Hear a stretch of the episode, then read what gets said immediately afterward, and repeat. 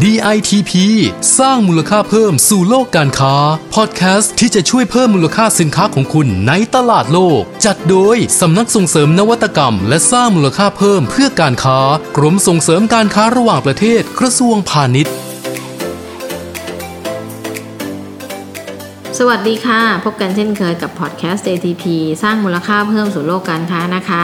โดยสำนักส่งเสริมนวัตกรรมและสร้างมูลค่าเพิ่มเพื่อการค้า และดิฉันประภาบุรณสิริหัวหน้ากลุ่มงานแผนและส่งเสริมภาพลักษณ์ค่ะ เราพูดถึงเส้นทางสู่เพมวอร์ดกันนะคะ ไปพอสมควรแล้ว แล้วก็ได้ฟัง success case หรือความสำเร็จของผู้ประกอบการไปแล้วนะคะ เยอะพอสมควรนะคะ คุณผู้ฟังค่ะพอมาถึง EP นี้นะ หลายท่านคงเกิดความฮึกเหิมแล้วหืมเราก็คงจะผ่านนะวิธีสมัครก็รู้แล้ว ทีนี้เราตัดสินใจว่าเราจะเข้าร่วมในปีหน้าจะ มีโอกาสรับรางวัลแน่ ๆเลย หรือว่าต้องทำอะไรอีกเพิ่มเติมเพราะนั้นรางวัลมาตรฐานสูงขนาดนี้เขาก็ต้องมีเกณฑ์ตัดสินกันนะคะ วันนี้ได้รู้กันแน่ ๆ เลยว่า แต่ละประเภทมีเกณฑ์อะไรบ้างนะคะคุณผู้ฟังเราจะเริ่มที่รางวัลผู้ประกอบธุรกิจส่งออกยอดเยี่ยม หรือ Best Exporter ซึ่งเป็นรางวัลตั้งต้นของรางวัล PM Award เลยนะคะ รางวัลนี้มีตั้งแต่ปีแรกที่เราตั้งรางวัลนี้ขึ้นมา ตั้งแต่ปี 2535 นะคะ เป็นรางวัลอันทรงเกียรติที่มอบให้กับผู้ผลิตและผู้ส่งออกที่สร้างมูลค่าในการส่งออกสูงสุดให้กับประเทศไทยนะคะในหลากหลายประเภทสินค้านะคะ แล้วก็มีการพัฒนาผลิตภัณฑ์ มีการสร้างพันลับที่ดี แยกตามประเภทธุรกิจ SML ซึ่ง SML เนี่ยหลายท่านคงจะพอจำได้ว่าอะไรคือ S อะไรคือ M อะไรคือ L นะคะ เพราะฉะนั้นเนี่ย จะไม่เกิดความเหลื่อมล้ำเพราะเราให้ S แข่งกับ S M แข่งกับ M แล้วก็ L แข่งกับ L นะคะคุณผู้ฟังค่ะ เพราะฉะนั้นเนี่ยเมื่อเรารู้แล้วเรามาดูซิว่า Base Exporter หลักเกณฑ์เบื้องต้นเป็นอย่างไรนะคะ เริ่มต้นจากคุณสมบัติของผู้สมัครก่อนนะคะ ก็คือว่า ผู้สมัครเนี่ยต้องเป็นนิติบุคคลที่จดทะเบียนในประเทศไทยถูกต้องตามกฎหมายนะคะมีสัดส่วนผู้ถือหุ้นเป็นสัญชาติไทยมากกว่าร้อยละ 50นะคะแล้วก็มีใบอนุญาตประกอบกิจการโรงงาน ในกรณีที่มีเครื่องจักรตั้งแต่ 50 แรงม้า หรือว่าแรงงาน 50 คนขึ้นไปนะคะก็จะต้องมีใบอนุญาตประกอบกิจการด้วยตามที่กฎหมายกำหนดเลยนะคะหรือว่ามีหนังสือรับรองใบจดทะเบียนการค้าการตั้งกลุ่มอาชีพที่ออกโดยหน่วยงานราชการในพื้นที่ท้องถิ่นนั้นๆ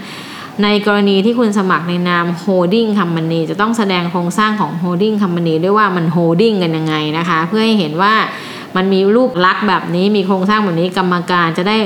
รู้รับทราบแล้วก็เห็นว่าคุณเป็น holding ในส่วนไหนนะคะ แล้วการไปตรวจเยี่ยมสถานประกอบการในการรับรางวัลจะได้ดูได้ถูกต้องว่านี่คือ part ของคุณนี่คือ part ของคนอื่นในกรณีที่ร่วมทุนกันหรือร่วมบริษัทกันนะคะ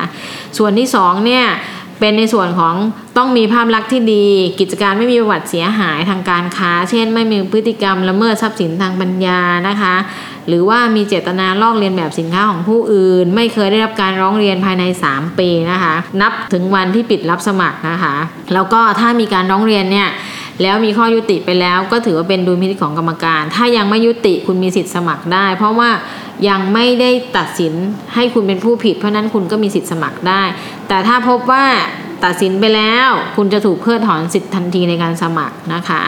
ถือว่ามีคุณสมบัติไม่เหมาะสม แล้วก็ไม่เป็นไปตามที่เรากำหนดนะคะ อันที่3เนี่ย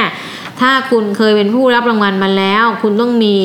ระยะเวลาห่างกันครบ 5 ปีนับ แต่วันที่ได้รับรางวัลนะคะ เช่นเรารับรางวัลเดือนสิงหาคุณก็ต้องสิงหาของอีก 5 ปีข้างหน้านะคะ นับพศไปชนกันพอดี ในประเภทนี้นะคะ แล้วมีการใช้แรงงานในการผลิตก่อให้เกิดมูลค่าในสินค้าไม่น้อยกว่าร้อยละ30 แปลว่าโรงงานของคุณเนี่ยต้องใช้แรงงานคนไทยไม่น้อยกว่า 30 นะคะ น้อยกว่านี้ถือว่าตกนะคะ อันที่ 5 นะคะ ต้องเป็นผู้ผลิตและส่งออกสินค้าที่มีคุณภาพ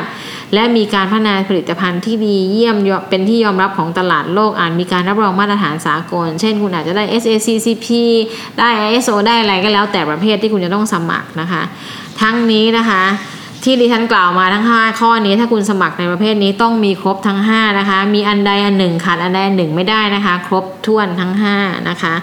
นอกจากนั้นแล้วเนี่ยคุณจะต้องมีเขาเรียกอะไรมีมีนิยามศัพท์ที่เกี่ยวกับธุรกิจของคุณอีกด้วยอย่างเช่นบอกว่าเป็นวิสาหกิจขนาดย่อมคืออะไรผลิตสินค้าแบบไหนนี่คุณก็ไปดูเอา เช่น ต้องมีการผลิตไม่เกินร้อยละ 50ร้อยละ 15 แล้วแต่ที่กำหนดไว้เพราะนั้นอันเนี้ยขอให้คุณผู้ฟัง ไปดูรายละเอียดเอา เพราะว่าถ้าอ่านมันจะยาวนะคะ แต่คุณต้องมีตามที่เขากำหนดไว้ เพราะว่าข้อกำหนดต่างๆ เหล่านี้มันสามารถเป็นตัวช่วย ให้คุณสมัครได้ถูกต้อง แล้วอยู่ในฐานของคู่แข่งเดียวกันได้ เช่น คุณระบุจำนวนคนงาน ระบุจำนวนรายได้ที่คุณมีอยู่ ถ้าถูกต้องตามที่คุณเป็นจริง คุณก็จะแข่งในรุ่นเดียวกัน เช่น คุณเป็นรุ่นเล็ก คุณก็แข่งกับรุ่นเล็กก็คือระดับ S ถ้าคุณเป็นรุ่น L ระดับใหญ่คุณก็แข่งกับ L เราจะไม่เอา S ไปแข่งกับ L นะคะหรือเอา S ไปแข่งกับ M เป็นเด็ดขาดแต่ถ้าคุณระบุมาไม่ถูกต้อง อันนี้ก็ถือว่าเป็นความบกพร่องของท่านนะคะ แต่ส่วนมากเราจะตรวจพบก่อน เพราะเราดูเอกสารของท่านไล่ตามไปว่า ท่านมีคนเท่าไหร่ท่านระบุมาเท่าไหร่นะคะ อันนี้เราก็จะช่วยได้ เพราะฉะนั้นส่วนนี้ก็จะเป็นส่วนที่ท่านต้องไปศึกษาเพิ่มเติมด้วยนิดนึง หลังที่ท่านครบถ้วนตาม 5 ข้อที่ท่านกล่าวไปแล้วนะคะ ทีนี้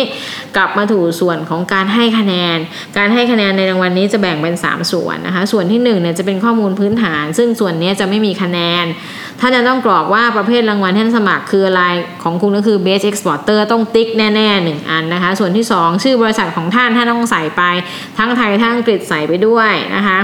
หมายเลขทะเบียนนิติบุคคลก็ใส่ไปด้วย สัดส่วนผู้ถือหุ้นไทยและต่างชาติก็ต้องระบุลงไปด้วย เพราะเป็นเงื่อนไขหนึ่งในการสมัคร สถานที่ตั้งโรงงานอยู่ที่ไหนคุณก็ต้องพูดด้วย มีสื่อออนไลน์เว็บไซต์ Instagram Facebook ก็โปรดใส่ไปด้วยนะคะ เครื่องหมายการค้ามีไหมคุณมีการจดเครื่องหมายทางการเองคุณก็ต้องใส่ไปด้วย ประเภทสินค้าทำอะไรผลิตอะไรก็ใส่ไปด้วย ขนาดของกิจการเป็นอะไรเป็น SML หรือเป็นไมโครแต่ในประเภทนี้จะไม่มีไมโครนะคะคุณผู้ฟังเป็น SML เท่านั้น เพราะเนื่องจากว่าเป็น Best Exporter เขามองว่าไมโครมียอดขายแค่ 1.8 มันค่อนข้างน้อยไป ก็อาจจะไม่ได้ไม่ไม่มานับรวมในประเภทนี้นะคะ ถ้าท่านเป็นไมโครก็ขอความกรุณาพิจารณาสมัครในกลุ่มอื่นนะคะ ต่อไปนะคะก็จะเป็นชื่อนามสกุลผู้ติดต่อประสานงานกับกรมตรงนี้สำคัญนะคะ คุณผู้ฟังใส่คนที่รู้เรื่อง ใส่คนที่พูดกับเราแล้วเข้าใจ เพราะว่ามีหลายหลายคนค่ะ ใส่ผู้บริหารมาโทรไปผู้บริหารไม่อยู่คุยไม่ได้ นี่ดิฉันขอบอกว่าเป็นข้อที่คุณจะลำบากนิดนึง หรือว่าใส่เจ้าหน้าที่ธุรการไปโทรไปไอ้น้องนี่ออกไปแล้ว ใครก็ไม่รู้ เพราะฉะนั้นเนี่ยขอความกรุณาท่านใส่คนที่ยังอยู่ยั้งยืนยงที่ติดต่อได้ในช่วงระยะเวลาที่เราพิจารณารางวัลนะคะ อันนั้นขอเลยแล้วก็ ผู้มีอำนาจลงนาม ชื่อนามสกุลใส่ไป ส่วนใหญ่จะต้องมีตาประทับของโรงงานมาด้วยก็ใส่มานะคะ อันนี้ก็เป็นข้อมูลพื้นฐานเบื้องต้นนะคะ ส่วนเกณฑ์ที่2เนี่ยจะเป็นการให้คะแนนนะคะ ก่อนที่เราจะมีการไปตรวจเยี่ยมสถานประกอบการ ก็คือจะมีการพิจารณาให้คะแนนเนี่ยเต็มร้อยคะแนนเหมือนกัน ซึ่งจะมีหัวข้อปรากฏในการประเมินคะแนน อันเนี้ย มันจะมีเกณฑ์การให้คะแนนตามขนาดของบริษัทด้วย ซึ่งท่านเรียกอะไรเป็นข้อสำคัญของกลุ่มนี้เลยก็คือว่า ถ้าเป็นบริษัทขนาดใหญ่เนี่ยท่านต้องมีผลประกอบการย้อนหลัง 5 ปีอันนี้ต้องมีตัวเลขแสดงให้กรรมการเห็นผ่านใบสมัครมากับการให้คะแนนตรงนี้นะคะ อันนี้สำคัญนะคะก็คือ คุณถ้าเป็นขนาดใหญ่จำไว้เลยคุณต้องย้อนหลัง 5 ปี ขนาดกลางเนี่ยสปี ขนาดเล็กให้ 2 ปีนะคะทำไมเราต้องดู เราจะต้องดูว่าคุณมีการส่งออก ในลักษณะแบบไหนมีการเติบโตไหมหรือว่าย้อนหลังถอยหน้าถอยหลังแล้วรวมแล้วขาดทุนมันใช่ไหมก็ยังไม่ใช่ เราต้องดูก่อนขาดทุนในที่นี้ ถ้าเป็นภาวะเศรษฐกิจ เช่นอาจจะเป็นช่วงต้มยำกุ้งเหมือนที่เคยผ่านมา เราจะมองว่าอ่านนี้อาจจะได้รับการยกเว้นเพราะถือว่าไม่ใช่ตัวคุณทำธุรกิจไม่เติบโตแต่ว่าสถานภาพของเศรษฐกิจโลกมันไปด้วยกันนะคะเพราะฉะนั้นอันนี้ต้องใส่มาให้เป็นการพิจารณาของกรรมการจะดูว่าท่านสามารถจะผ่านตรงนี้ตรงนั้นไปได้หรือเปล่านะคะ อันนี้ก็เป็นส่วนของการให้แสดงผลประกอบการ ส่วนการเลือกการให้คะแนนเนี่ยนะคะ เราก็จะมีแนที่เรียนไปว่าถ้าท่านเป็นขนาดใหญ่ เต็มร้อยคะแนนท่านต้องได้ 80 ถ้าเป็นขนาดกลางเต็มร้อยคะแนนท่านได้ 75 ถ้าเป็นขนาดเล็กเต็มร้อยคะแนนท่านได้ 70 นะคะ นี่คือหลักเกณฑ์ เบื้องต้น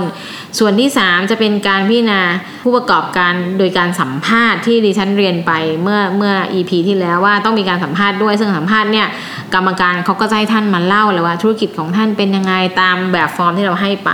แต่สิ่งหนึ่งที่เขาต้องถามท่านแน่ ๆ เลยนะคะ คือยอดส่งออกเป็นยังไง ส่งไปที่ไหน มันเติบโตไหมหรือว่ามันเป็นยังไง ถอยยังไงบางคนถอยนิดเดียวแต่ก็ยังถือว่าใช้ได้อยู่นะคะบางคนถอยเปอร์เซ็นต์เดียวมูลค่าเยอะก็มีบางคนถอย 3%มูลค่ามากกว่าไอเปอร์เซ็นต์เดียวอีกอะไรเงี้ยหรือน้อยกว่าเปอร์เซ็นต์เดียวก็มีแล้วแต่ สัดส่วนนะคะ เพราะนั้นอันนี้ก็ไม่ต้องกังวลถ้าท่านยังส่งออกได้ อยู่ในหลักเกณฑ์ไม่มีความผันแปรจนถึงกิจการไม่โอเค ท่านก็สมัครได้นะคะ ต่อไปนะคะก็จะเป็นการถามว่าแล้วท่านใช้ชิ้นส่วน หรือวัตถุดิบในประเทศหรือเปล่า เพราะนี้ก็จะเป็นส่วนที่กรรมการจะให้คะแนนเหมือนกันว่าใช้ของในประเทศส่งเสริมการค้าในประเทศ หรือแม้กระทั่งช่วยผู้ประกอบการในประเทศเราก็จะให้ไป แล้วอีกอันหนึ่งเป็นว่าท่านมีการเพิ่มตลาดใหม่ ๆ ด้วยหรือเปล่า ก็คือการขยายตลาดนั่นเองนะคะ เช่นเคยค้ากับอินเดียเคยค้ากับบังคลาเทศ ปีนี้ฉันจะไปบุกออสเตรเลียสมมติอย่างเงี้ยก็ถือว่าท่านมีการขยาย ไม่ใช่อินเดียอยู่นั่นไม่ไปอื่นเลย อันนี้ก็ถือว่าไม่เกิดการพัฒนาหรือการขยายตลาดนะคะ อันนี้ก็ส่วนหนึ่งนะคะ ส่วนต่อไปสัมภาษณ์นี่ก็เหมือนเมื่อครู่นะคะ คะแนนก็แบบเดียวกันผ่านเกณฑ์ 80 75 70 เหมือนกันนะคะ สุดท้ายเลยเมื่อท่านผ่านกระบวนการมานี้ เราก็จะไปเยี่ยมชมสถานประกอบการของท่านเช่นกัน ซึ่งการไปเยี่ยมชมสถานประกอบการเนี่ยก็จะถามคะแนนคล้าย ๆ เดิมนี่แหละค่ะ ท่านก็คือพรีเซนต์ให้เราฟังว่ากิจการเป็นนู่นเป็นนี่ยังไงให้เราเห็น เราก็จะไปดูกระบวนการในโรงงานของท่านว่ากระบวนการผลิตเหมือนที่ท่านเล่าให้เราฟังไหม